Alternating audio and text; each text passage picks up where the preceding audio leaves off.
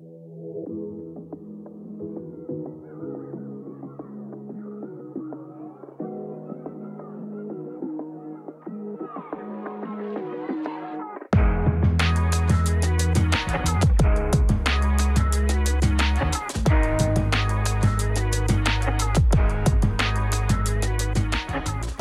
Posloucháte další epizodu wrestlingového podcastu Kávička s Michalem, jako vždy vás takto na dálku do internetu zdraví Michal Petrgal. Dnes bude platit to, když řeknu, že tato kávička je upražená za čerstva, protože je to skutečně tak. Mám pár hodin od příjezdu z Mníchova z akce WWE Live Event z nevysílané house show, no a něco málo jsem naspal, spíš tedy míň než víc, ale ono moc spát nešlo, tak jsem si říkal, že to alespoň využiju nějak kreativně. A stejně to, co jsem chtěl udělat, to znamená vydat kávičku, tak stejně udělám, ale alespoň o pár hodin dříve. Takže toto je natáčeno prakticky bezprostředně po příjezdu. Jeli jsme tam v partě čtyř lidí autem, tam i zpátky. A je to natočeno ve čtvrtek 26. října dnes se tedy budu věnovat hlavně tomu, ale také se chci zaměřit na Stinga, který oznámil, že končí kariéru za pár měsíců, no a objevil se jeho dávný přítel. Takže k tomu se určitě vyjádřím a na závěr si nechám téma TNA.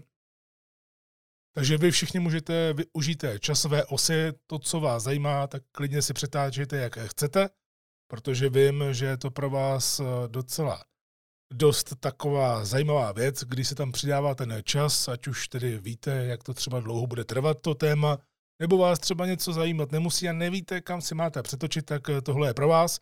To je úplně jasné. No a teď se to bude hodit ještě víc, protože já začnu, přátelé, právě tím live reportem z WWE v Míchově.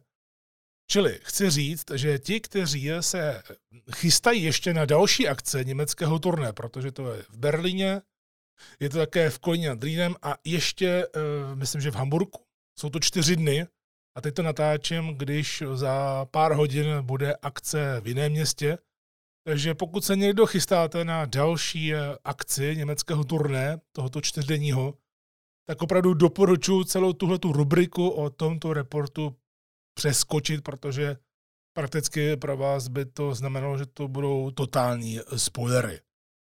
Takže jste byli varováni, no a my se opravdu přesuneme už právě na WWE v Mnichově.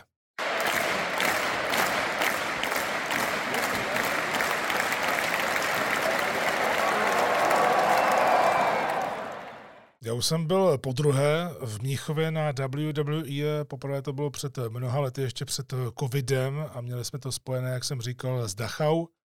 A byl jsem tedy znovu v olympijském parku a musím říci eh, smutně tedy, že nic moc se nezměnilo, protože ten olympijský park je opravdu smutný na pohled. Vzhledem k tomu, ne, že by to chátralo třeba jako v Brazílii po olympiádě, ale není to úplně pěkný pohled, obzvlášť když kolem je uh, furt nějaké stavení, kolem jsou nějaké ošklivé paneláky, nechci to nějak moc extra kritizovat, ale byl jsem tam za bílého dne právě před těmi několika lety, No a teď jsem tam byl i ve tmě a myslím si, že ve tmě tam bylo jenom kouzlo té Olympia hale, kde se WWE konala, ale to všechno kolem není úplně moc eh, příjemné. A pokud byste se chtěli třeba nějak občerstvit eh, hodně eh, blízko tomu, ne vyloženě mm, v tom prostoru kolem toho parku, ale někde poblíž v nějaké vedlejší ulici, tak je to docela problém. My jsme třeba narazili na Pizza Hut, což bylo asi nejblíž, ale taky to bylo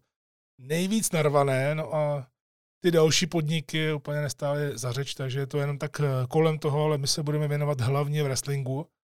A mě tam hned eh, zaujala věc. Jednak samozřejmě mně se líbí, že na house show vlastně neznáte kartu. Znáte pár potvrzených jmen, teď už se to nedělí na Raw nebo SmackDown. Samozřejmě, že tohle byla karta Raw, ale dříve se to dělalo, že pojede brand Raw a pojede brand SmackDownu a častokrát se právě eh, potvrzovalo daleko více jmen. Tady se potvrdila některá jména a zbytek eh, bylo překopení, takže jste mohli hádat, jaké budou zápasy. Občas se třeba vyhlásí main event dopředu, třeba v nějakých německých novinách nebo v těch lokálních, ale vy, vy nevíte. A proto já, já jsem byl hrozně rád, že jsem byl první den toho turné. To znamená, že nemáte absolutně žádnou možnost, jak se dozvědět, co bylo za zápasy, po případě, co bylo za výsledky eh, v ten předchozí den toho daného turné, protože je to na 99,9% stejné. To je úplně jasné. Samozřejmě se to někdy malinka to změní, třeba nějaký ten zápas nebo konec toho utkání, ale je to na chlup stejné, proto já, když jedu a není to první den, tak nejsem rád, když to někdo ví, kdo jede se mnou, protože pokud by mi to jenom částečně vyspojiloval, tak není to úplně ono. A musím říct, protože jsem zažil eh, všechny ty varianty eh, za ta eh, léta, co cestu na WWE převážně právě do Německa, tak se mi líbí právě ta varianta, že ani nevím, jaké budou zápasy. Výsledky to je jedno, ale že nevím ani, jaké budou zápasy, že prostě tam jedu si tu akci užít a nechám se tím unášet a nechám se překvapit. A jsem za to hrozně rád, protože se mi to obzvlášť pro letošní Mnichov dost osvědčilo. Ale musím říct, že hned první tři ofiko zápasy v podstatě na kartě byly titulové souboje. Docela netypická věc. Já tady přečtu rovnou tu celou kartu, těch osm zápasů, eh, protože to není jako Raw, SmackDown nebo Premium Live Event nebo něco takového, kde si to můžete dohledat, eh, kde vlastně chcete a víte o tom, nemusí se to třeba v recenzích vůbec ani říkat. Ale tady se to docela hodí, protože je to house show a není to úplně obvyklé, že by to někde bylo. Samozřejmě někteří aktivní lidé to dávají hned na internet někam eh, do eh, nějakých eh, médií, ale já to beru tak, že to poslouchají i ti, kteří vlastně třeba vůbec nic nečtou a docela by je to zajímalo. Protože já nebudu úplně to brát zápas po zápase v té své jakoby, rece, jakoby recenzi, řekněme, a proto bych vám nejdřív chtěl říct takhle uh, postupně, jak šly ty zápasy. Takže opener byl Dominic Mysterio versus Sami Zayn o NXT North American Championship, ale ten se rychle změnil na týmový zápas uh, Sami Zayn a Jey Uso versus Judgment Day, dalo by se říci, když ne tak úplně, protože tam byli Dominic Mysterio a JD McDonough. Třetí zápas o světový titul žen Rhea Ripley versus Raquel Rodriguez. Čtvrtý zápas o interkontinentální titul Gunther versus Bronson Reed. Pátý je zápas a poslední před pauzou The Miz versus Cody Rhodes. První utkání a celkové eh, šesté, tedy první utkání po pauze a celkové šesté. Alpha Academy versus Imperium, sedmý zápas. Judgment Day, tedy Damian Priest a Finn Balor versus New Day o tag teamové tituly. No a na závěr Street Fight v Mnichově o světový titul Seth Rollins versus Shinsuke Nakamura. Takže můžete si takhle hned na úvod udělat obrázek, jak silná pro vás byla ta karta, jak zajímavá pro vás byla ta karta. Já bych eh, to chtěl uvést nejprve tak, eh, že bych to rád srovnal s mými výlety před více než deseti lety, jak se to vlastně vyvíjelo. Jak ty moje výlety, tak eh, celkově, jak vnímám, už jako starší člověk, už jako zkušený eh, fanoušek, který to sleduje přes 20 let, tak jak to vnímám ten postup toho, co jsem za tu dobu viděl. A musím říct, že právě ty takzvané WWE live events, neboli pro nás v podstatě tou wrestlingovou terminologií house shows, se hodně posunuly. Protože když si teď jenom vzpomenu třeba na Lipsko 2.12, tam to možná už bylo o něco lepší, ale ještě předtím ty akce tak na house show zpravidla to bývalo tak, že tam byla jenom nějaká třeba obyčejná opona bez obrazovky, nebo tam byla nějaká miniaturní obrazovečka a jenom v podstatě takový je prostor, kde procházeli vrastaři a najednou se tam zjevili. A světelně to taky nebylo buchý, co, co si budeme povídat. E, takže v tomto ohledu už potom vidím ne vyloženě nějaký Megatron, ale obrovskou obrazovku, která je složená z těch LED obrazoveček, a k tomu skutečně ještě navíc osvícená eh, ta obrazovka dokáže dost pomoci ještě eh, si WWE pomáhá obrazovkami přímo v hale, ať už jsou kdekoliv, ať už je to třeba kostka, anebo právě takhle eh, v rozích, čili pro lidi, kteří nic nevidí. No, to jsem vlastně nechtěl říct, protože toto, jak to není vysílané, tak nejsou vidět ty zápasy na obrazovce.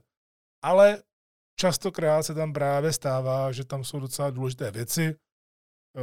WWE si s tím dokáže hrát. Takže to jsem teď uvedl na pravou míru. Ale největší posun je rozhodně za mě v kvalitě zápasu na house shows, protože ono to může být samozřejmě teď eh, dáno aktuálním posunem společnosti za poslední roky, eh, taky tím, že po covidu už tolik WWE necestuje jako dřív, i když samozřejmě stále hodně cestuje. Ostatně teď si vyjela na čtvrtdenní turné prakticky dva dny po Eh, skončení RO, vlastně den a půl po skončení RO v Dallasu, takže docela cestování.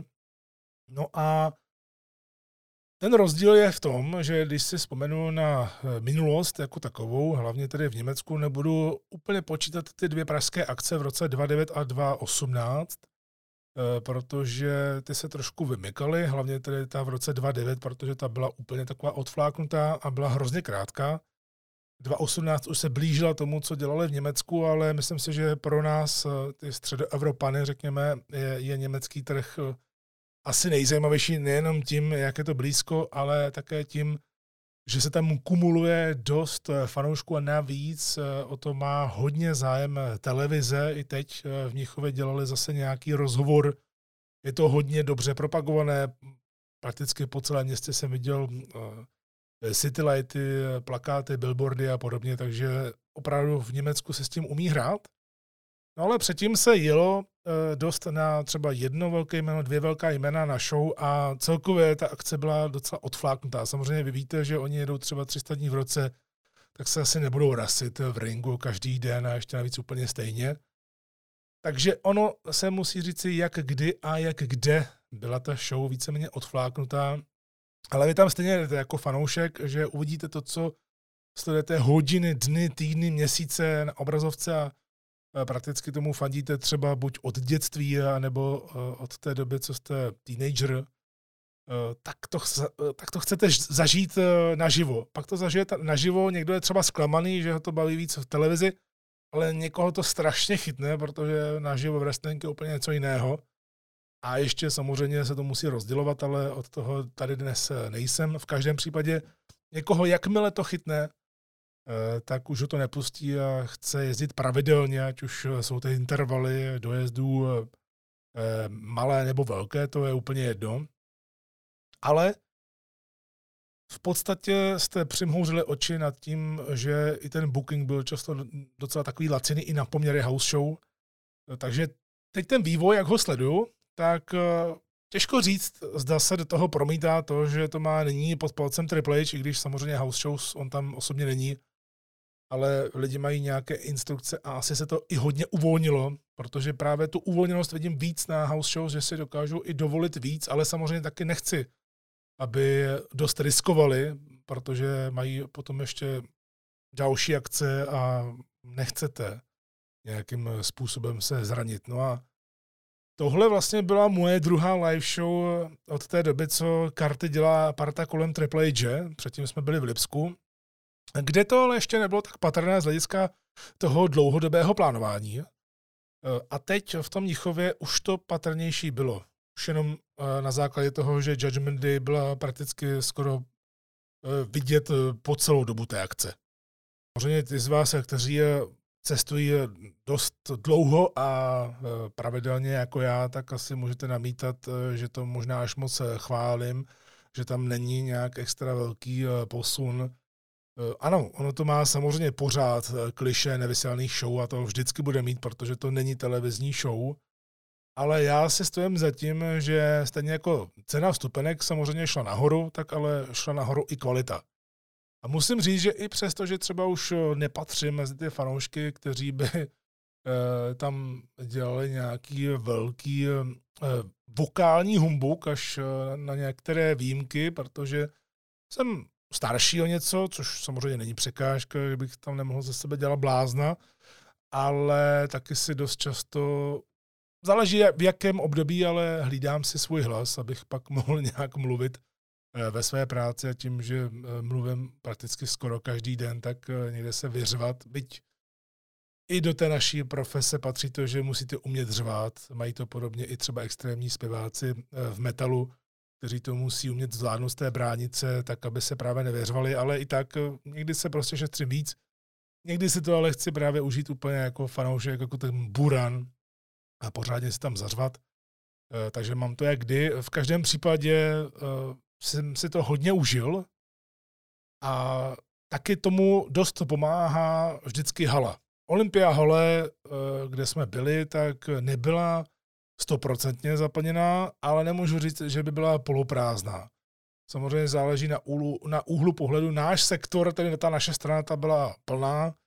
Eh, když vezmu plochu, tak ta byla úplně zaplněná. Ta protější tribuna byla o něco prázdnější, ale Olympia hale celkově z hlediska akustiky a viditelnosti z jakéhokoliv místa je, můžu to potvrdit i teď po druhé, poprvé jsem byl nadšený, měl jsem také dobré, dobrá místa, eh, tak eh, Olympia hala je ideální arénou na něco takového kdy máte vlastně dole jenom ring a je to velká hala. My jsme byli, tuším, že v první tribuně, na první tribuně 11. řada krásně jsme viděli na ring. No a říkal jsem, že budu dělat live report a chci ten live report dělat jinak než své recenze nebo ty plusy, minusy prémiových akcí na TV nebo na premium live event na networku, protože tady by se chtěl víc zaměřit na to, jak určitě lidé fungují právě na fanoušky naživo. A to si myslím, že je právě ten zásadní rozdíl, protože vy něco vnímáte prostřednictvím kamer a mikrofonů. A teď jste tam sami, i když to není stejná show, ale jsou to ti stejní lidi a dělají ty stejné věci, proto je to dobré si to takhle nějakým eh, způsobem, řekněme, eh, ukázat na několika příkladech, jak moc velký rozdíl to je. Thank you, Munich, for kicking off this tour the right way.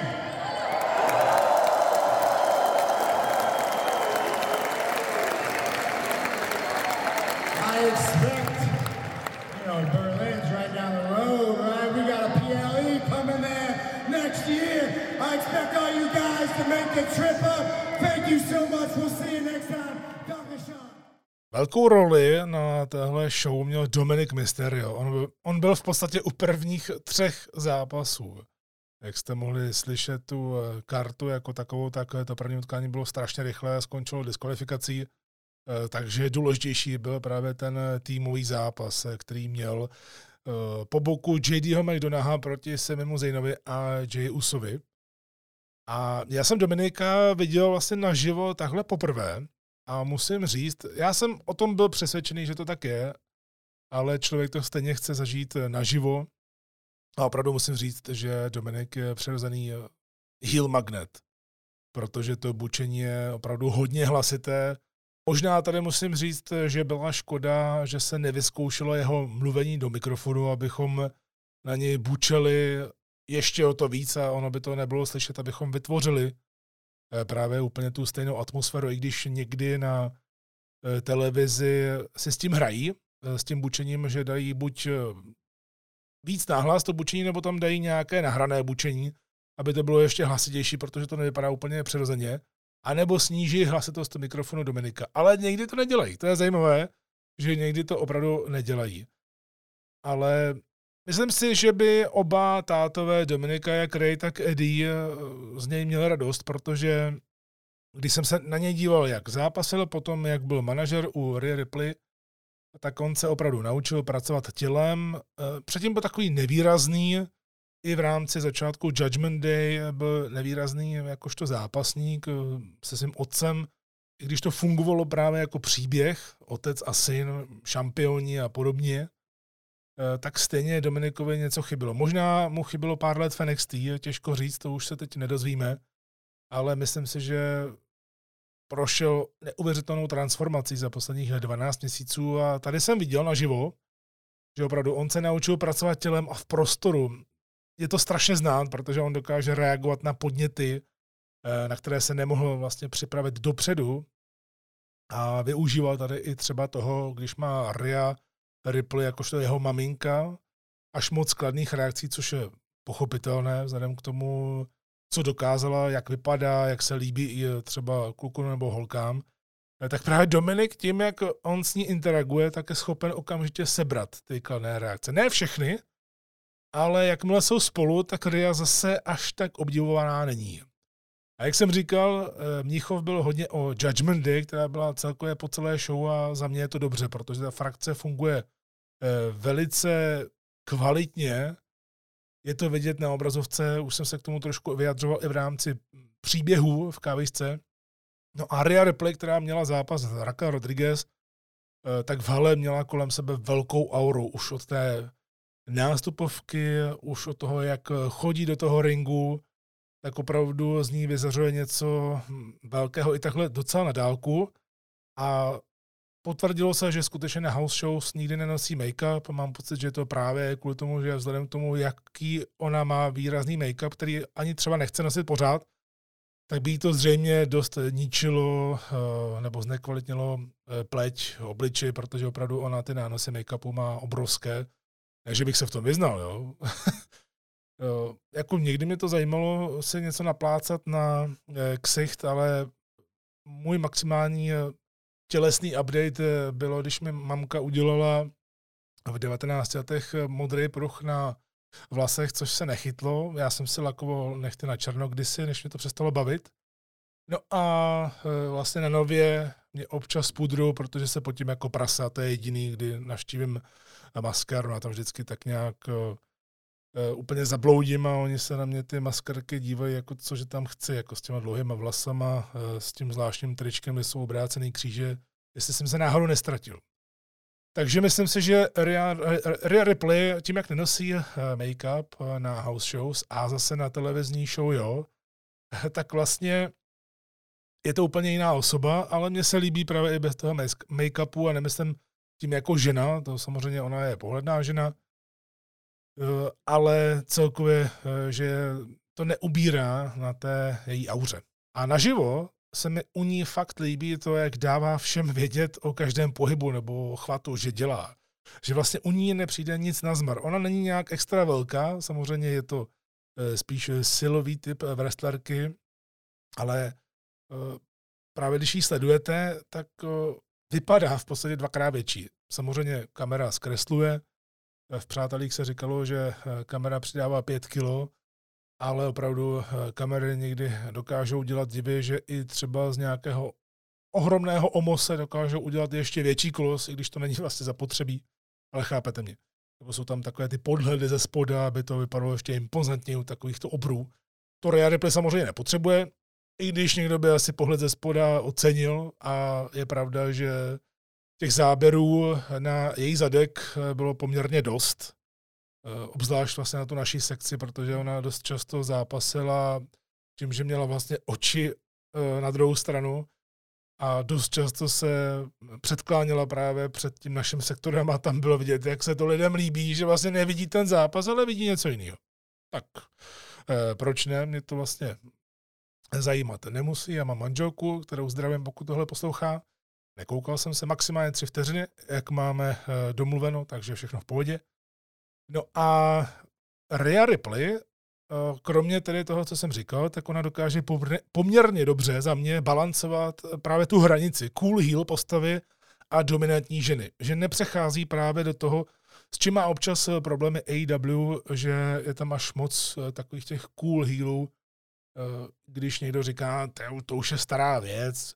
Ne, pořád funguje face versus heel. Neříkám, že v každém zápase by to mělo být, ale pořád funguje ta dynamika a to se nikdy nezmění. Tak, já jsem tady sice chválil Rhea Ripley, ale musím říct, že její zápas s Raquel Rodriguez byl asi to nejslabší na jinak hodně silné kartě. Nemám nic proti kvalitě, vím, že oni spolu umí zápasit, dokázali to v NXT, ale tady tomu podle mě hodně ubírá persona Raquel Rodriguez, protože na obrazovce, když se na ní podíváte, tak ona je stále v jakési zemi nezemi, když bych to tak měl říct. A naživo je právě tahle ta země nezemě e, nějaká, ta, nevím, hibernace, e, vidět ještě tak o 99,9% víc. A myslím si, že jí zabíjí úplně všechno kolem. Jo, vemte si, že má tu plitkou hispánskou kytarovou nástupovku, která je strašně známá, ale vlastně to nikoho nezajímá. Má tam eh, šílený font na eh, té obrazovce, který se mi vůbec nelíbí, ale to je zase moje věc, eh, protože já jsem na tohle docela pes a detaily já docela dost řeším, obzvlášť když třeba pak jde o moji show. Pak třeba i to oblečení, které má na sobě, a to není její asi zřejmě chyba, je výtka k ní, ale to oblečení na mě nekřičí, hej, já bych měla vést ženskou divizi. A Raquel sama za sebe, ona vlastně neví, jak se má tvářit. Buď je podle mě nervózní a nedokázala se s přenést pořádně do hlavního rastru, což není neobvyklé, protože můžeme třeba zaspomínat na Bailey, která byla v NXT absolutně top babyface.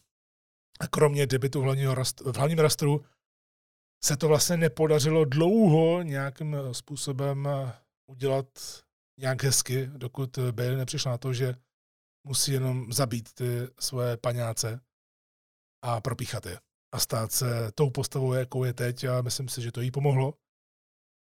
Takže když o tom tak přemýšlím, tak eh, bych si dokázal představit, že Zelina Vega by mohla nahodit svoje manažerské boty a myslím si, že ona je zrovna schopná udělat zase z Raka Rodriguez Monstrum, ale jinak, než byla v.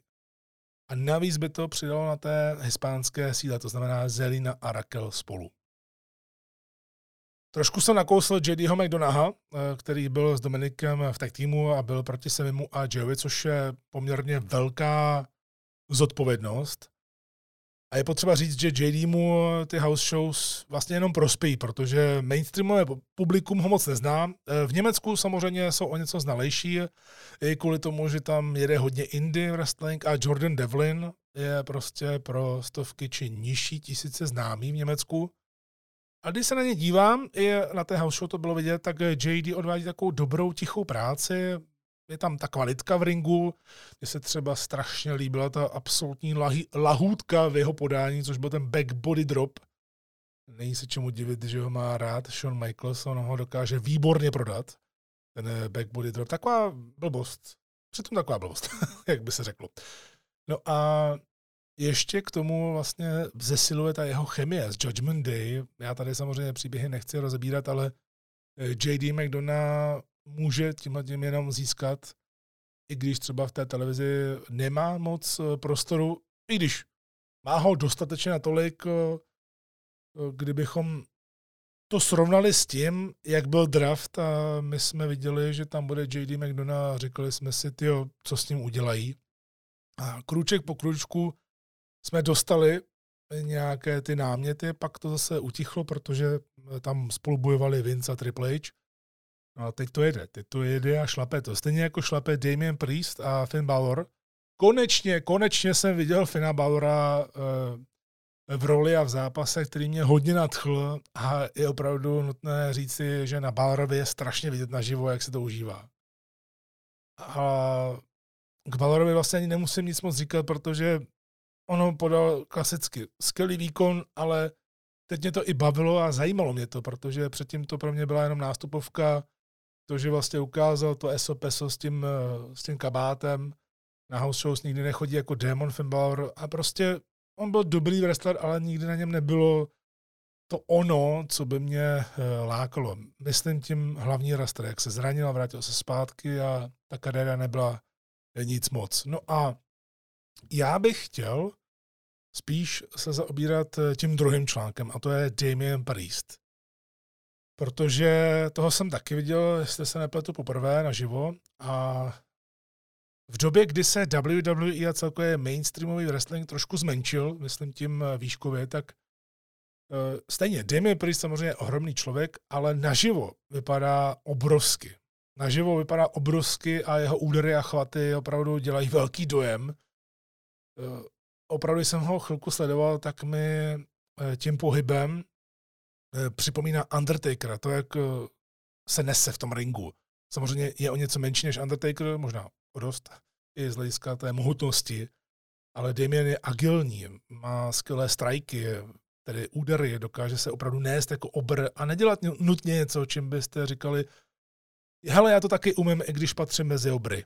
To ne, Damien už to vlastně nedělá, samozřejmě on má tu průpravu právě z bojového umění, takže proč by nemohl používat eh, svoje výborné nohy na to, jak vypadá, jak je velký, jak je poměrně i těžký. a mám z toho radost, protože opravdu naživo je to vidět víc naživo, vy chodíte kromě na zábavu a kvalitní wrestling v ringu, tak chodíte právě na ty lidi, které byste normálně nepotkali uh, prostě v tom reálném světě. Chcete vidět právě nějaké ty karikatury, jak se to vždycky nazývá, když o tom mluvíme o té dávné éře Hogan, Warrior a podobně, tak samozřejmě nemusí to být až takhle úplně ulítlé, to ne, ale ten Priest uh, je do toho krásně zasazený, protože opravdu on, je, on splňuje úplně všechno, co by si Vince, kdyby měl absolutní moc a nejenom to 0,1, uh, co má teďka, tak kdyby měl absolutní moc, tak on by byl nadšený z Damiena Priesta, protože splňuje úplně všechno, co chce. Možná třeba kromě věku, protože je na nováčka, relativního nováčka, Priest už docela starý, ale to vůbec nevadí. No a právě jejich týmový zápas, tedy Judgment Day versus New Day, což byl co-main event, tedy ten předposlední zápas na kartě, tak přiznám se, že pro mě to byla jedna z největších perel celé show. Protože jestliže v New Day můžou přijít někomu už dlouho vyčpělý a bezbykýho, to opravdu třeba docela ztratilo kouzlo před nějakou dobou, tak jedno se jim nedá vytknout. A sice to, že opravdu se pořád na ně dá spolehnout na live shows.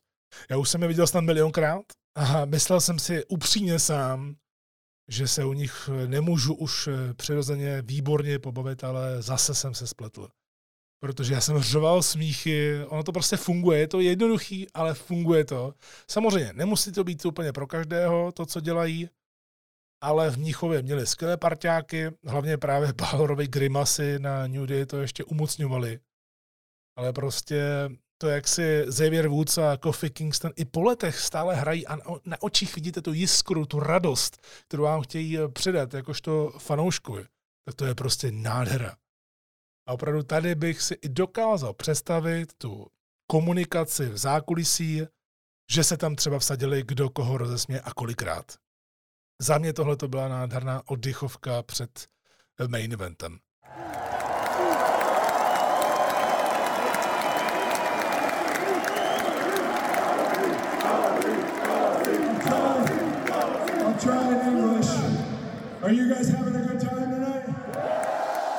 Když jsem zmiňoval New Day, že se na ně dá vždycky spolehnout na život, tak ještě jedno jméno musím zmínit a to je The Miz ten se objevil na konci první půle jako překvapení, protože na oficiálním prospektu nebyl nikde hlášený. A jak jsem říkal na začátku dnešní kávečky, tak WWE celkově eh, dělá až na výjimky své house show eh, karty jako totální překvapení, takže vy byste se museli dívat na internet dopředu v rámci svého turné, abyste se dozvěděli, co bude za zápasy, co tam bude za lidi. A my tady prostě přišel z ničeho nic. Já už jsem si myslel, že bude přestávka a byl další zápas a najednou přišel mis a opravdu mě to potěšilo, což je neuvěřitelné, že když si to vezmu tak, jak jsem už také říkal v některém z dílů kávičky, že by si nikdo uh, asi neřekl, že Dominik Mysterio to dotáhne tam, uh, kam to dotáhne a že budeme o něm uh, hovořit jako o největším healovi, možná pod Romanem Rejcem, možná už je teď dokonce už ten top heel v podstatě z hlediska té hlasité reakce jako takové, No, tak rozhodně bych si nikdy netypl, že budu respektovat Mize, eh, protože jsem vlastně zažil jeho začátek kariéry, jaký byl. Zažil jsem jeho historicky první zápas s Johnem Cenou právě tady v Praze. To jsme zažili všichni v roce 2009. To byl opravdu první střed, takhle se to dokonce i propagovalo eh, v médiích, jak u nás, tak i vlastně v Americe, že na house show se setkali poprvé. Nikdy předtím na house show nebyli proti sobě, nikdy předtím nebyli eh, v televizi, E, proti sobě. Takže mi se už znám dlouho a opravdu mě překvapuje, že já ho respektuju už dlouho. Už delší dobu, možná od té doby, kdy měl to skvělé promo proti Danielu Bryanovi na Talking Smack, jak Brian odešel od toho stolu. A opravdu tady jste už mohli definitivně vidět, že The Miz opravdu dokáže udělat úplně všechno. A na live show jsem ho viděl strašně moc krát. Teď tedy snad možná vůbec poprvé jako takovéhle překvapení, že jsem s ním ani nepočítal, že tam bude, protože on teď nemá nic v televizi zajímavého, jenom prostě něco mu dáte a on to vždycky nějak udělá, že to je zajímavé. To je prostě neuvěřitelné. A tady na live show to dotáhl, to svoje mistrovství prostě dotáhl ještě dál. Protože samozřejmě jsme na house show, jsme v Německu, takže čekáme kliše jako vždycky, jsem někde v cizí zemi, tak se naučím jednu, dvě věty jejich jazykem a buď jako face nebo heel s tím budu pracovat.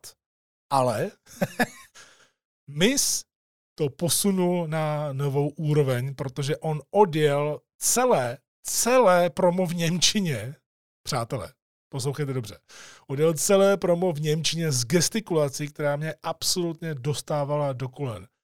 Ich bin the Miss, mluvil tam o svých koulích a lidi úplně řvali smíchy, jak on s nimi dokázal perfektně komunikovat, přitom samozřejmě byla to jednoduchá Němčina, ale zvládl to výborně. A to jsou ty přidané hodnoty. Někdo to prostě nedělá a Demis to dělal vždycky a teď to ještě povýšil někam na neuvěřitelnou úroveň. A strašně jsem se to užil, abych vám tady rád pustil zvukový záznam z toho, co říkal, ale já jsem byl tak eh, do toho ponořený, že samozřejmě poslední, na co jsem myslel, bylo vytáhnout mobil a třeba to natáčet, protože já jsem byl v tom přítomném okamžiku a úplně jsem si to užíval. A tohle mě strašně potěšilo. Byla to velmi dobrá blbost. Takhle bych to uh, chtěl říct. No a jeho soupeřem, na to nikdo nečekal, byl Cody Rhodes. Někdo si řekl, proč zrovna Cody Rhodes. Oni spolu už měli pár televizních zápasů, kdy se Cody vracel zpátky a my, myslím, že byl dokonce jeho první uh, soupeř po návratu, když nepočítáme pochopitelně v WrestleMania se Setem Rollinsem.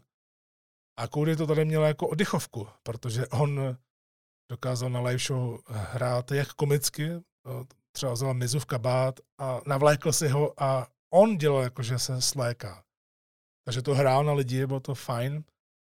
Ale taky dokázal hrát tu realitu, tu naší kayfabe realitu s přesahem do televizního příběhu, kdy prodával kotník už od začátku. I mis na to ukazoval. Oba byli mistři v tom, aby vám připomněli, na co se máte zaměřit. A teď nemyslím jenom ten kotník, ale oni vás dokázali mít prostě ve svých rukou a dělat si s námi, s námi fanoušky, eh, co chtějí. A v tom já považuji, nebo to já považuji právě za ten vrchol toho mistrovství. Nemusí to být pět hvězd, nemusí to být něco, že, že budete řvát holy shit, this is awesome, ale jakmile dokážete lidi zaujmout tím, že vlastně nic neděláte, tak máte vyhráno. A právě Codyho Rouce uh, jsem chtěl po návratu do WWE vidět taky naživo nejenom kvůli té nástupovce, ale právě kvůli té jeho auře, protože opravdu on se stává tou obrovskou hvězdou a to ještě neměl ten hlavní titul. Možná ho třeba ani mít nebude, třeba to bude právě ten jeho příběh. Ale jak jsem říkal, tady příběhy dnes nebudu rozebírat. U Codyho to byl poslední zápas první půle, takže vy máte lidi naladit a opravdu Cody se choval jako největší hvězda WWE a to nemyslím vůbec arrogantně. On se prostě choval něco jako John Cena. Protože i když teď nemá zrovna nějaký main event program a nedrží už titul, tak se věnuje extra. Věnuje se fanouškům extra. A nemusel by to dělat. Proto mě právě potěšilo sledovat, že skončil zápas Miss Cody Rhodes a Cody zůstal po zápase u ringu opravdu hrozně dlouho. Je to běžný, že si Face tady vyhraje, ještě plácne s lidma, udělá pár selfie, něco podepíše, to je běžný ale on tam opravdu zůstal strašně dlouho. Dokonce tak dlouho, že jeho nástupovka hrála několik minut a moderátoři přišli mezi tím do ringu a oznamovali pauzu, hypovali další věci a Cody byl pořád u ringu a dokonce jednou i přelezl bariéru se sekuritákem a šel za nějakým fanouškem. A byl tam strašně dlouho opravdu Cody bere svoje postavení hodně vážně a dělá věci, které by vůbec dělat nemusel a já se ho za to hodně vážím, protože teď si získal ještě víc moje uznání, ne, že by to něco znamenalo, ale už to, jak se vracel do WWE a jak jsme ho viděli na konci Vinceovy éry a na začátku Triple H'ovy éry, jak eh, sílí právě ta jeho značka, jak sílí to, že už jenom zazní první tóny Eh, toho jeho předsongu s tou hláškou o wrestlingu a rodině, eh, tak lidi se můžou zbláznit. A já jsem tedy upřímně čekal, že Cody Rhodes bude mít nejhlasitější odezvu, ale asi subjektivně můžu říct, že to byl podle mě Jey Uso. The Uso jsem tedy viděl mnohokrát, viděl jsem je i na meet and greet několikrát, hlavně tedy Jimmy Housa. A poprvé jsem viděl Jay Usa bez brandu The Usos. Takže také pro mě novinka po těch mnoha letech cestování za wrestlingem. A musím říct, že to je tedy něco. Opravdu Jay Uso měl absolutně šílený pop na svoji muziku a ta muzika zahrála, když on přišel zachránit Semiho Zejna. A vznikl tech teamový zápas, prostě booking, eh, který je jednoduchý, ale funguje. A ta jeho nová věc, kterou začal na SummerSlamu proti Reignsovi s těma rukama, tak opravdu ta funguje eh, všude a naživo to vypadá impozantně, protože člověk se chce do toho zapojit a vytvořit to. Když se zapojí skoro všichni, tak to v hale vytvoří úžasný vizuál, který jsem si musel nahrát naživo. A pokud by vás zajímalo, tak běžte na moje Insta story, dal jsem to tam dnes, nebo pokud nemáte Instagram, tak eh, to mám i na příběhu na Facebooku, na svém profilu. Takže se na to můžete podívat. Je to asi, je to asi půl minutka, je to opravdu něco. Strašně jsem si to užil, ale musím říct, eh, a to je zajímavé, jak jsou takové ty protipóly, eh, tak přijde mi, že Jay Uso má s Koudem mnohem větší chemii než se Semem. Možná jsou třeba i v zákulisí většími kamarády, těžko říct, ale to spojení Semi a Jay na House Show jsem nečekal. Ne, že by to nefungovalo, to vůbec, to fungovalo velice dobře, ale Možná jsem byl až tak překvapený pozitivně uh, z té super krátké dvojice Cody a Jay, uh, že jsem si to nasadil v hlavě nějak strašně vysoko. Ale tady jsem spíš eh, čekal, že se mi ho zachrání Kevin Owens. On byl potvrzený samozřejmě ještě před tím tradem, ale často to takhle bývá z historie a ze zkušenosti. Vím, že ještě ten člověk zůstane právě na tom, na tom turné, kde původně byl napsaný, právě i kvůli lidem, i když WWE častokrát eh, to i měnil na poslední chvíli. Taky jsem to zažil. Myslím, že s Danielem Bryanem, který najednou nebyl eh, z ničeho nic.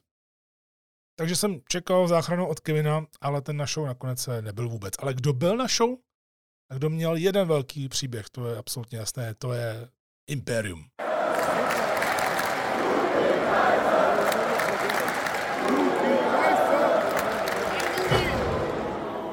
Ono bylo naprosto očividné už od začátku, že celé Imperium tady v Německu budou babyfaceové.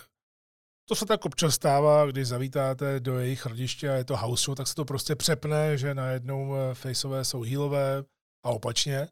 Gunther, který měl zápas s Bronstem Reedem o IC titul, tak byl sice jako face, ale on se to nesnažil dělat okatě. On byl pořád ten ring generál, ale a neplácal si s lidma, až když vlastně vyhrál, tak tam pozdravil v první řadě možná buď svoji rodinu, nebo někoho hodně dobře zná, eh, eh, hodně dobrého známého. To bylo vidět na základě té jeho reakce, jak úplně vypadl na chvíli z role. Ale Gunther byl face, protože šel proti Bronsonovi, když ten měl svoji sekci fanoušků přímo za námi, asi tak 6-7 lidí. Eh, ale jinak samozřejmě Reed byl totální heal u lidí. A tenhle zápas, možná byste to asi čekali po tom, co jsem vyhlásil tu kartu na začátku, možná jste si udělali i svoje vlastní typy. Tenhle zápas byl u mě top celého večera, protože naživo, přátelé, já jsem ho komentoval pro, pro Strike TV, myslím, že týden zpátky, to mě strašně bavilo, byl to jeden z nejlepších televizních zápasů letošního roku na Strike TV. Ale naživo tohle jejich setkání vypadalo neuvěřitelně. A nebylo to podle stejného scénáře jako v Raw. Samozřejmě některé sekvence tam byly podobné, ale líbilo se mi, že to nebylo jako přes kopírák. A opravdu tady člověk, když to sledoval, tak eh, každý střed eh, prostě bylo i diváka. Já třeba mnohem víc naživo, než v televizi, vnímám až moc tu choreografii, když je až moc té choreografie v zápasech a Gunther s Bronsonem přišli s prostou japonsky laděnou řežbou, která měla minimum chvatů, ale za to každý se počítal tam se to právě hodně stupňovalo a oba dali lidem ten PLE zápas, tedy prémiový zápas, který by klidně mohl být i třeba na Crown Jewel. E, nebyla to žádná ošmelená verze na house show. I když ho asi budou opakovat jinde, tak e, to bude docela náročné to dělat takhle pořád brutálně. Bron Starida jsem viděl poprvé naživo a vypadá úžasně. On se opravdu dokázal převtělit do té laviny, e, se kterou nemůžete skoro vůbec pohnout, takže opravdu Eh, když ho potkáte eh, v tom ringu, tak vás to bolí. A už jenom právě takové to základní u těch heavyweightů, kdy se proti sebe rozebíhali a naráželi do sebe rameny, tak to mě třeba strašně bavilo, protože to bylo absolutně perfektní, jak vizuálně, tak zvukově. A přitom zase, znovu říkám, a přitom taková blbost, byste se řekli. Gunther byl určitě hlavní hvězdou večera pro lidi. On, nemůžu se zbavit toho pocitu, ale on opravdu vypadal jako Roman Reigns pro hodně fanoušků v Německu. A podle mě je připraven na ten mnohem vyšší stupeň v WWE pod Triple H. No ale hlavními hvězdami, a vy jste to mohli slyšet před chvíli při tom předělu, pokud jste dobře poslouchali tu skandovačku, eh, tak hlavními hvězdami v očích lidí eh, mohli být opravdu nezvyklé Ludwig Kaiser a Giovanni Vinci. Ti nastupovali na zremixovanou nástupovku Imperium, aby to bylo víc takové skočné a takové spíš klubové, jako nějaká party. A jestliže Gunther sice byl face a držel se zkrátka, tak tihle dva se rozhodně zkrátka nedrželi, protože byli absolutní faceové se vším všudy. Já jsem měl hroznou radost z Ludviga, musím se přiznat, že jsem i uronil takovou jednu asi slzičku. Mě to hrozně dojelo, kde on je. Já jsem samozřejmě eh, zažil i vzestup eh, Valtra, tedy Guntra, byl i u nás tady v Praze, to asi vědí všichni, protože to zmiňuji dost často.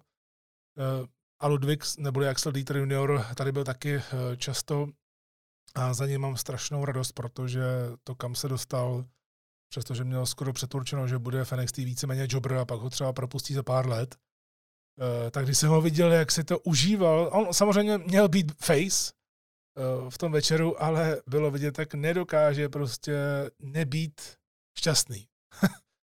a opravdu on přesně takhle byl šťastný, když vystupoval s Hot and Spicy s Damekem na indie scéně. Tenhle ten tým byl super, možná nebyl úplně známý, ale u nás v Praze vystupovali jednou, mám pocit, nebo dvakrát, to je jedno, ale i tady právě v Mnichově měl strašně moc energie, plácal si tam s lidmi, rozdával úsměvy a opravdu měl čerou radost. On byl opravdu hodně rád, že je v Německu, říkal to pak i v promu v Němčině z toho mála, co jsem se dozvěděl pak od lidí. A tady šli, Imperium šlo proti Alpha Academy. Alpha Academy, i přesto, že je Eh, eh, faceovská skupina teď, hodně populární, eh, tak pro turné asi tady bude sloužit jako healové, ale vůbec to nevadí, protože tenhle ten tech tým, nebo můžeme říct si frakce, protože tam byla i Maxine Dupri, což mě překvapilo. Dříve se to nedělávalo, že by tam byli úplně všichni, spíš se to právě oklešťovalo, aby toho bylo co nejméně na house show. Ale Alpha Academy dokázali jak klišovitě, to znamená přehodit to promem na začátku před zápasem přes to USA, USA, eh, tak i kreativně vymysleli to, že lidi o ně budou mít pořád zájem v tom zápase, aby si mohli dělat eh, svoje faceovské věci, ale zároveň u toho byly jasnými hýly. A Imperium, to jste asi mohli chvilku slyšet z té ukázky, eh, tak mělo hodně velké ovace a to se jim může dost vyplatit, protože, jak známo, Hunter Měl vždycky rád Imperium a teď bude mít o důvod víc na tom dál pracovat. A tím se dostáváme jenom krátce k main eventu Seth Rollins versus Shinsuke Nakamura, Street Fight v Mnichově, takže se použili jako zbraně bambusová tyč, židle a stůl. To bylo všechno. A zase, jak jsem mluvil o Gunterovi s Reedem, tak tohle byl další PLE match na kartě. Rollins s Nakamurou teď vlastně byli na dvou prémiovkách v hlavním taháku, v podstatě tahali to doslova, a tohle byl super zápas. Tam vlastně nemám k tomu ani moc eh, co říct, eh, protože Rollins vždycky funguje naživo, Nakamura je teď jako politý živou vodu a společně jim to fungovalo. Občas nějaký ten timing haproval, ale jak říkám, tohle jsou přesně ty show, kdy já u něčeho ty detaily řeším a u něčeho vůbec a užívám si to a dokážu to přepínat tam a zpátky. A ten stůl samozřejmě, protože ho lidi chtěli, jak se dozvěděli, že to bude street fight, stůl přišel na řadu jako poslední a tím úplně brutálně, brutálně způsobem na kamera propadlo. To bylo eh, extrémně slyšet až eh, k nám na tribunu a taky i ten vizuál byl parádní. No a pak dostal bump, eh, ne bump, ale pak dostal stomp a byl konec. A byl také konec celé house show v Mnichově, která byla hodně o týmech, mimochodem. Tři zápasy byly týmové na kartě, to je neuvěřitelné. na společnost, která vlastně pod Vincem dlouhá léta, desetiletí eh, neměl ráda týmy. A když už byly týmy, tak většinou se pak eh, nějak rozdělili hodně rychle a hodně divně. Jediné, co jsem asi moc nechápal, eh, tak bylo to překládání do Němčiny z jednoduchých vět. V angličtině třeba Cody Rhodes si pozval do ringu Sebastiana Hakla a ten překládal jednoduché věty. On to je detail, ale trošku mi to přišlo tak, jako kdyby američani měli za to, že Němci neumí anglicky. Ono je pravda, že jich dost neumí nebo nechtějí, podobně jako třeba francouzi, ale upřímně tohle se v Německu nikdy nedělalo. Ale zase musím říct, byl tam Sebastian Hackl, ten je v Německu velkým pojmem, strašně známá figurka, léta komentuje WWE v, v Němčině a teď ještě navíc zápasy na indie scéně a má vynikající formu, se úplně vysekal, vypadá skvěle, takže myslím si, že i Hackl tam měl uh, svoje fanoušky a pomáhalo to tomu hypeu, že tam je někdo od nich, takže já bych to spíš vnímal takhle. No a ta house show opravdu šlapala jak hodinky od začátku do konce a v hodně věcech, a toho jsem se bál, v hodně věcech se mi to opravdu líbilo víc jako All In ve Wembley, což je samozřejmě škoda, když si to vezmete, když to takhle řeknu na hlas. A samozřejmě ještě finančně, když se to tak promítne, kdybychom se o tom měli bavit ekonomicky, tak eh, je to škoda samozřejmě. Ale vůbec nevadí. Já jsem byl hrozně rád, jakmile bude house show v Německu, tak pojedu zase nebudu to přerušovat, no a oznámili obrovskou show na příští rok. 31. srpna 2024 bude vysílaná prémiová akce z Berlína. Bash in Berlin na stadionu, na stadionu, kde asi tak 80 tisíc lidí je, takže místo Clash of the Castle bude Berlín, Bash in Berlin a už podle těch eh, vyjádření vidím, že se chystá celkem dost lidí, které i znám tady z fanouškovské komunity, což je dobře. Myslím si, že byste si to neměli nechat ujít, protože už jenom náklady na cestu tady budou hodně malé. Náklady na ubytování, pokud byste tam chtěli spát a udělat si třeba hezký víkend, jako si to chci udělat já, protože já Berlín miluju. Já tam jezdím na víkendové dovolené a baví mě třeba Kreuzberg, baví mě ta historie, baví mě i ten bizar berlínský, ten chaos ve městě a ty různé multikulty. Mě to prostě baví, jak je to chaotické město. Eh, tak já si tam udělám určitě eh, víkend. A je zajímavé, že to je pár dní vlastně od All In, takže buď lidé mohou vybírat jedno nebo druhé, anebo mohou jet na oboje. Já, pokud bych si měl vybírat příští rok, tak eh, volím jednoznačně Berlín a WWE, protože All jsem zažil a teď bych chtěl zažít tohle na stadionu. I started my very first match with AEW was Revolution 20 21. And my very last match will be Revolution 2024.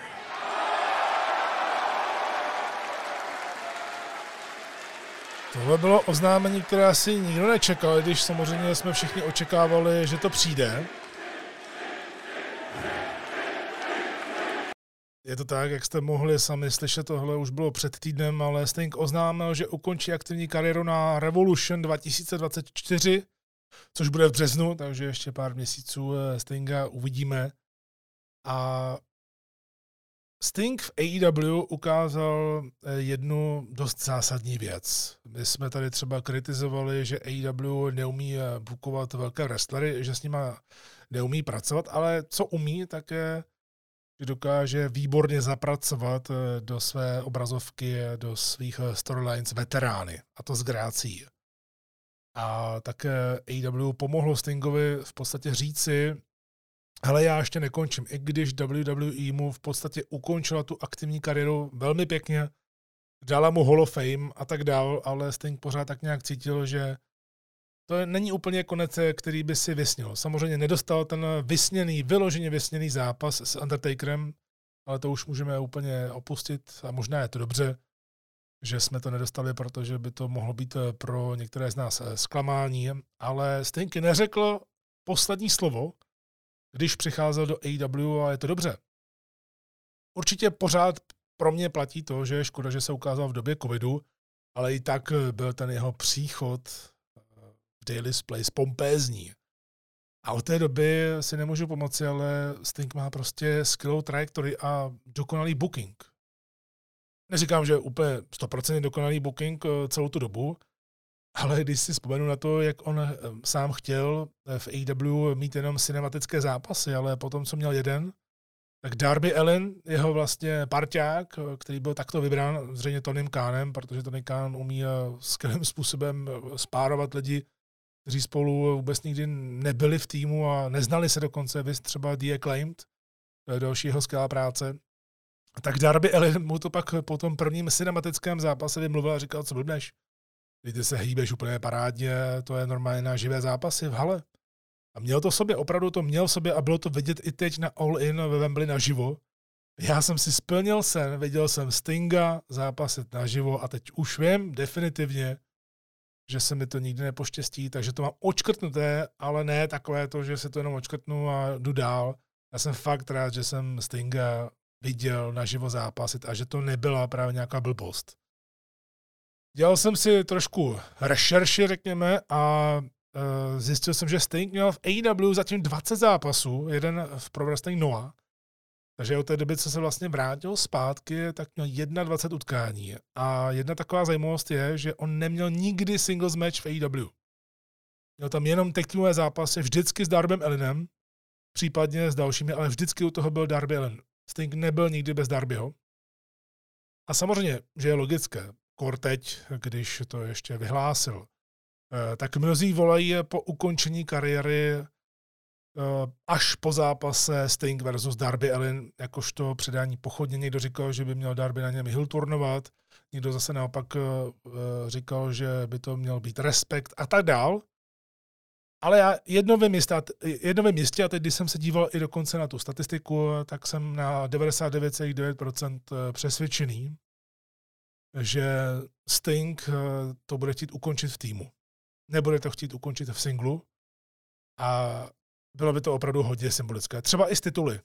Třeba, že by dostali tituly a pak je uvolnili, i když za mě to není třeba. Za mě Sting a Darby Alien nemusí mít tak týmové pásy, ale možná se k tomu dostanou. Protože ta spolupráce Darby Alien Sting je prostě naprosto jedinečná. Úplně mě to teď zamotalo, jak jsem se zasnil, že opravdu tady AEW vybrala výborně a sám Sting říkal, že Darby Allen je jeho nejlepší parťák za celou jeho kariéru. Což když tohle řekne legenda, která má už za sebou, už můžeme říci, že má za sebou absolutně skvělou kariéru, dokázal vlastně všechno. Možná neměl dlouhou kariéru v WWE, ale to vůbec nikomu nevadí podle mě tak eh, tohle řekne, tak podle mě Darby Ellen vevnitř je úplně neuvěřitelně eh, šťastný. Ale, přátelé, možná tomu nebudete věřit, nebo jste tomu možná nevěřili, ale k Stingovi přichází ještě jeden parťák. That Tony Khan has a very special gift for Sting. And I'm proud to bring out that special gift right now. Well, what is it? Do you have any idea? What the hell? Wait a minute. No way. Hold on.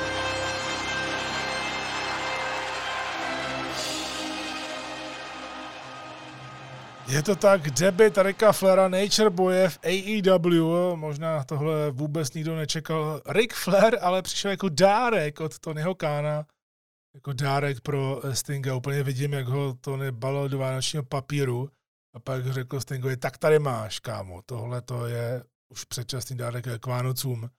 Ale samozřejmě, když eh, nebudeme eh, se o tom bavit s nějakým eh, vtipem nebo s nějakým úsměvem, tak Rick Flair a Sting mají spolu neuvěřitelnou historii. Naposledy spolu stáli v ringu jako soupeři v TNA v TNA, nikoli Impact Wrestlingu v roce 2011. A samozřejmě vždycky se vzpomíná na jejich utkání na posledním Nitru, kde ale nikdo nechtěl být, hlavně Ric Flair, ale byl tam a zápasil se Stingem a byla to taková rozlučka, která nebyla úplně příjemná. Přitom třeba jejich první zápas byl v roce 1987, který se dokonce natáčel pro televizi. A od té doby vznikla mezi nimi obrovská rivalita a prakticky to mělo být předání pochodně, protože se zjistilo, že Sting na to má. No a když už jsme tady měli trošku tu uh, paralelu, nebo že jsem nazýval Codyho Rouce novým Johnem Cenou v podstatě, tak Sting se stal Johnem Cenou WCW po Ricku Flairovi. Ale je pravda, že ho dohnala ta nová éra pod Bischoffem. Přesto pro všechny, podle mě, zůstal tou uh, mystickou postavou. No ale teď je tady Ric Flair. To je vlastně taková nová věc, uh, nová dynamika do tohoto příběhu s koncem kariéry. Ostatně Ric Flair to měl v WWE taky. Měl ten konec kariéry udělaný příběhově, kdy Vince McMahon mu říkal, že první zápas, který prohraje, tak eh, to je konec kariéry. A to bylo samozřejmě na WrestleMania proti Michaelsovi. To nádherné I'm sorry, I love you, nebo jak to bylo přesně. Shawn Michaels a Ric Flair, to byl naprosto úžasný rozlučkový zápas, takový učebnicový. Škoda, že to pak Ric Flair překazil tím, že to vlastně rozlučka nebyla. Ric Flair se loučil loni a Bůh ví, jestli se nebude loučit ještě několikrát. V každém případě Ric Flair řekl, že chce být se Stingem až do konce jeho kariéry. A já jsem teď začal přemýšlet, eh, když jsem se právě díval na Dynamite, když jsem se díval zrovna na tuhle pasáž, co tím vlastně myslí? Jestli te, od teď až do konce kariéry eh, Stinga se bude pořád objevovat v televizi s ním, anebo jenom bude tak v zákulisí, nebo bude součástí té party, bude manažerem, doufujeme, že nebude zápasy, to bych fakt nechtěl vidět. Bylo by to divný, i když samozřejmě se to dá udělat, ale opravdu Rick Flair už by tam neměl být, obzvláště po tom posledním zápase ne. Prostě by tam neměl být. A říkám si, hovořilo se o dárku od Tonyho Kána, jestli tohle Sting věděl dopředu, protože samozřejmě reagoval úplně překvapeně.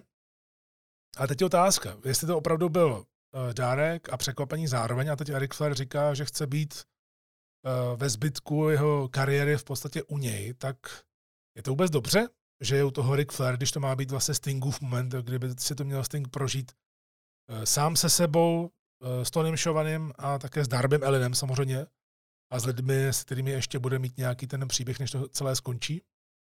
Je vůbec u toho, je, je dobře, že u toho je Ric Flair a jestli to byl Stingův nápad, nebo Sting s tím souhlasil, nebo se to dozvěděl teď nedávno, to nikdo neví.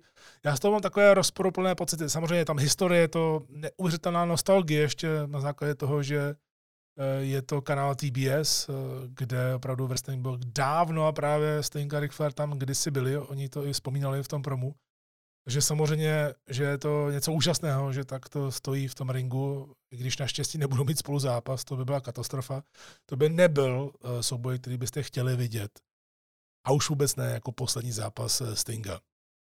V každém případě, i když jsem byl rád, že je vlastně stejně rád, že vidí Rika Flera, protože ho strašně uznává, respektuje ho. A vlastně jsou i přátelé mimo wrestling, eh, tak eh, se stejně nemůžu zbavit pocitu, že mě, ne, že na tom něco vadí, ale přijde mi to nějaké zvláštní celé.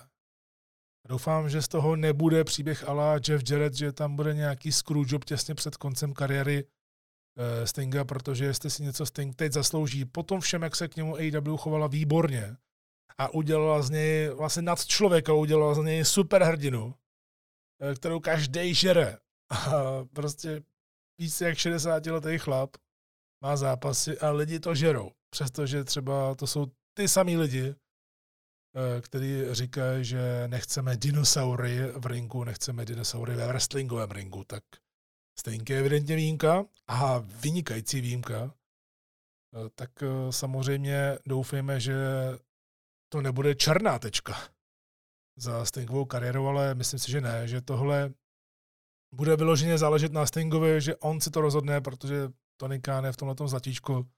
On opravdu plní sny těm lidem a málo kdy je on překážkou pro ty lidi, když chtějí udělat něco, co dává smysl, něco, co je pěkného, on je hodný člověk, to jo. Já jsem mluvil o jeho zroucení teď vlastně po té, co prohráli docela dost s NXT, ale je to pořád prostě člověk, který má rád wrestling a který nám dodal druhou společnost. A takhle to musíme vnímat. A právě v té druhé společnosti bude mít eh, konec kariéry někdo, kdo si rozhodně důstojný konec kariéry zaslouží.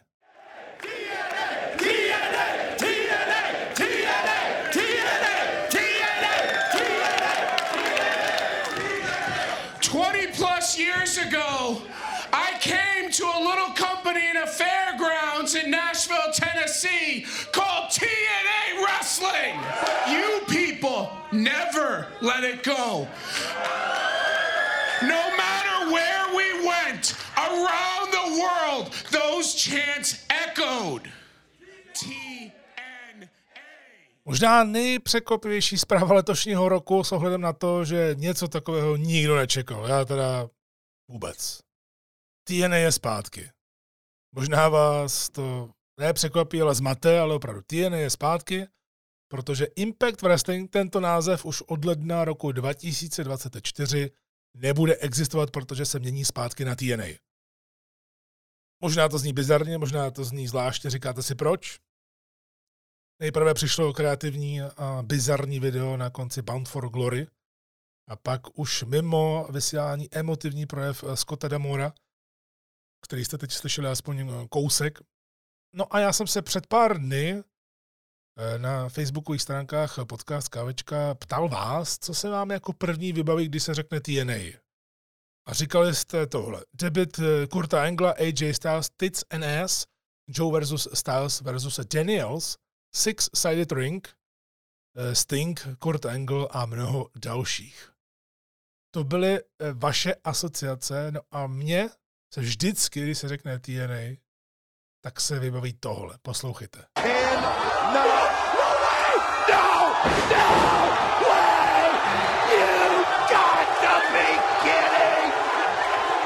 no, samozřejmě prime time Alice Skipper, tenhle ten zápas jsem viděl hodněkrát kdysi. Ten klip eh, toho jeho neuvěřitelného skoku, vlastně Hurricane Rany eh, z té dost vrtkavé eh, klece, six-sided eh, klece eh, do ringu a samozřejmě legendární reakce Dona Vesta. Tohle se mi vždycky baví. Když se řekne TNA, tak vidím Alexe Skipra, Primetime, jak eh, tohle skáče a Dona Vesta jak blázní. NWA TNA, potom TNA, prostě to byly Jarrettovi, bylo to volné pokračování WCW. Byl to Million T Reunion ECW bez ECW a bylo to také místo pro odpadlíky z WWE, ale nesmíme opomenout, že to byla rovněž alternativa k tehdy dost sterilnímu produktu v prostředí, eh, které nepřipomínalo nějaké velké haly. Opravdu TNA chtěla být v něčem jiná a už jsme si ukázali ten příklad eh, komentáře Dona Vesta, který byl hodně specifický a já jsem ještě našel v archivu eh, některé šílené kousky, které bych vám tady chtěl pustit, protože Don West samozřejmě už není mezi námi. Eh, teď byl uveden posmrtně do síně slávy Impact Wrestlingu ještě, ale bude to už TNA společně s Mikem Tiniem. A i přesto, že Mike Tinie já jsem neměl moc rád vzhledem k tomu jeho stylu komentáře, ne, že bych jeho neměl rád, ale celkem je to nějak, když jsem byl mladší, moc eh, nevyhovovalo a Don West mě vlastně taky moc nevyhovoval, ale jak člověk potom stárne a dívá se na to i trošku jinak, eh, tak si vlastně řeknete, že to bylo něco unikátního a že Don West byl v tom, co dělal, absolutně neuvěřitelný. What? What?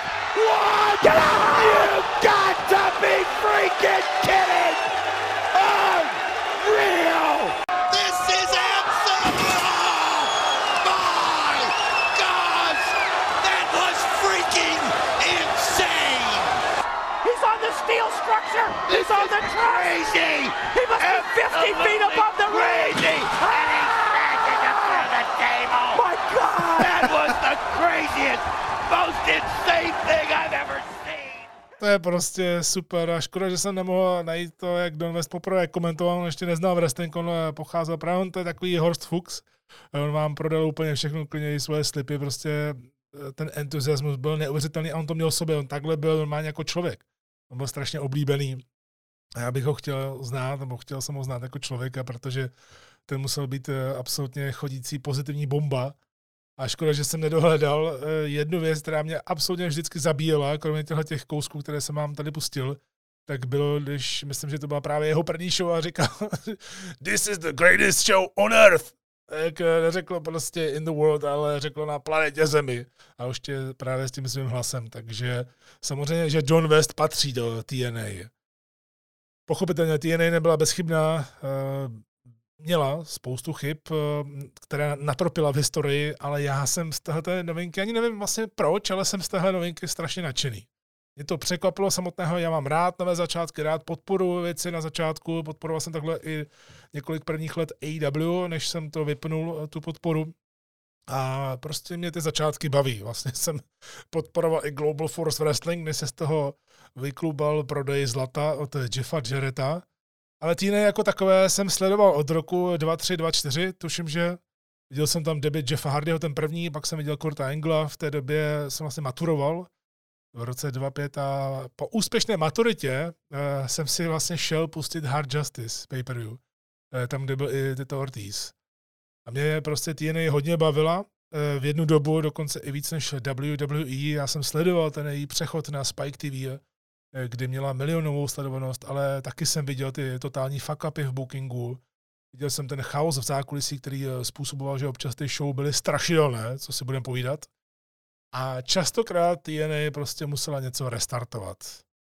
No a Hogan, Bischoff a další, ty vlastně přišli TNA v podstatě dodělat, protože místo toho, aby ji posílili, tak vlastně ze šesti bokýho ringu udělali čtyři strany. To nebyl můj největší problém, protože já ho mám stejně radši, ale bylo to fajn eh, mít takovou odlišnost, eh, která vzešla vlastně z mexického Lucha Libre. No ale když se rozhodli, že půjdou eh, proti pondělnímu Ro, tak to bylo něco hodně zvláštního, něco divného. Já jsem si říkal, že to je asi blbost, do toho bych nešel.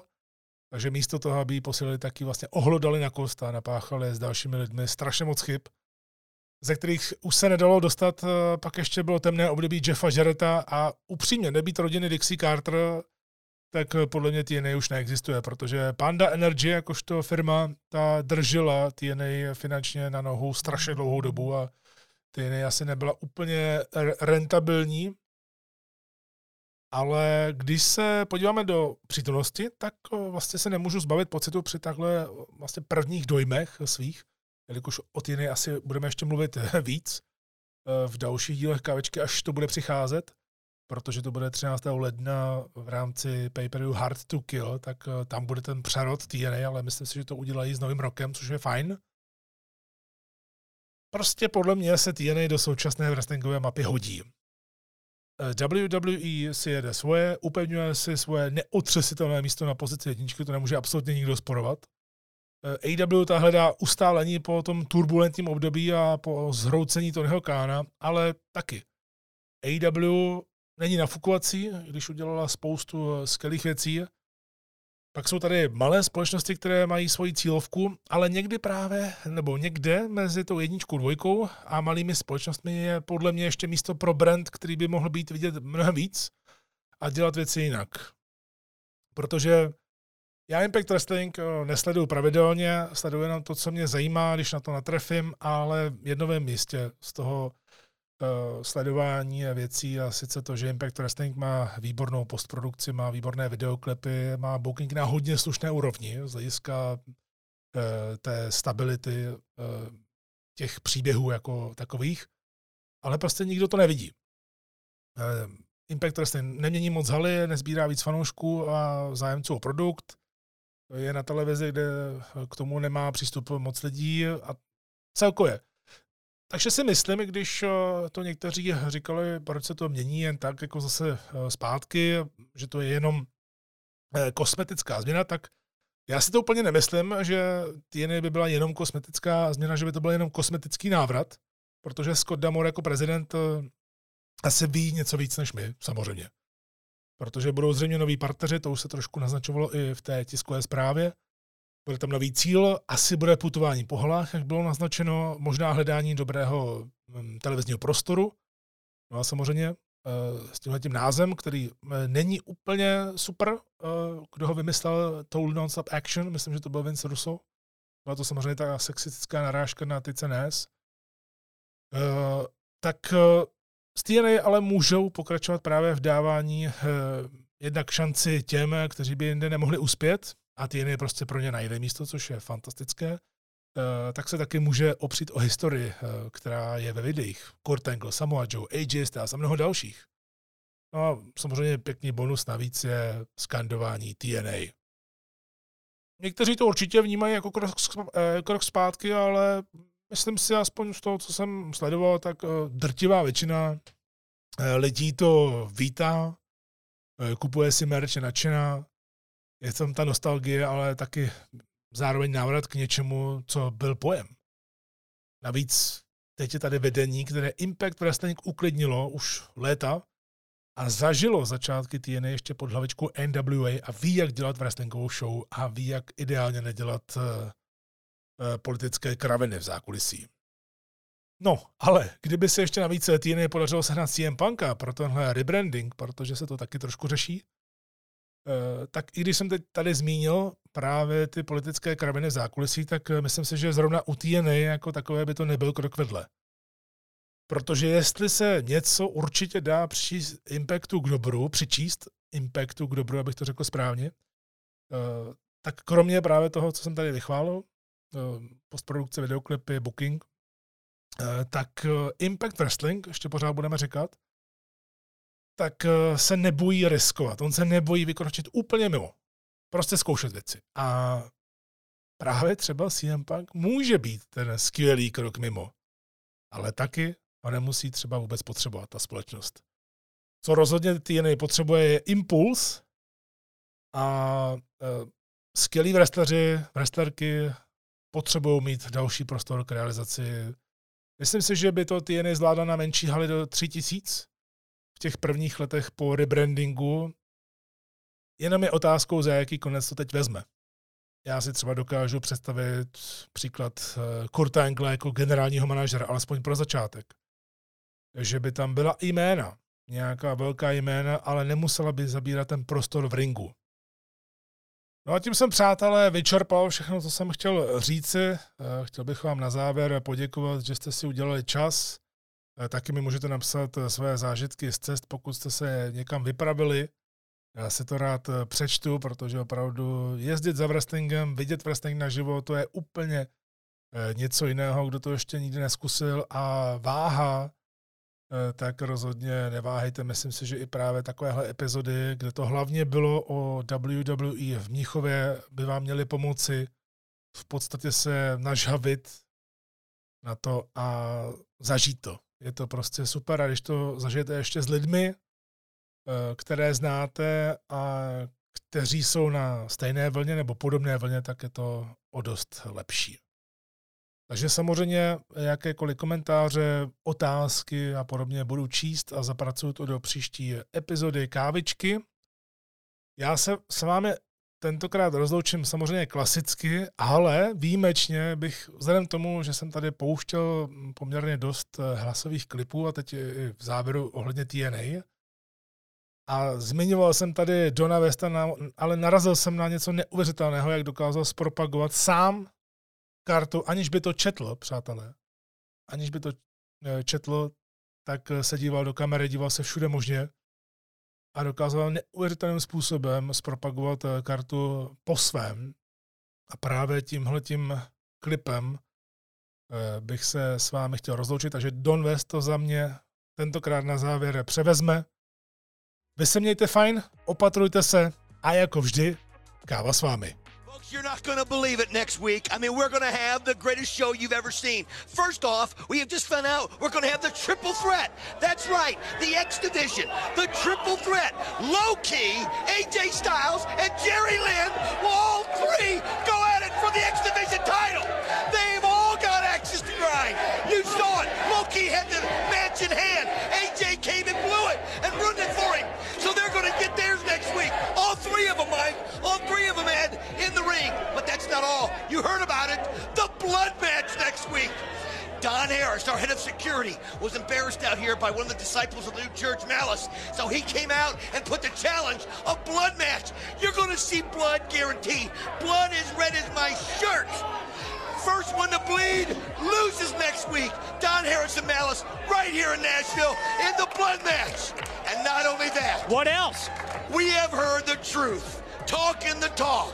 Ron the Drew Killings, talking the dog, putting out his views out there and bothering everybody with it. Well, Ricky the Steamboat Dragon has just gave him a title shot with Ken Shamrock. So next week we're gonna find what he's really all about. Can he walk the walk? We'll find Can he? out.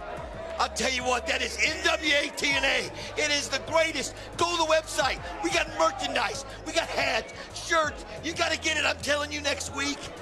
It is going to be the most unbelievable show of all time. Testify.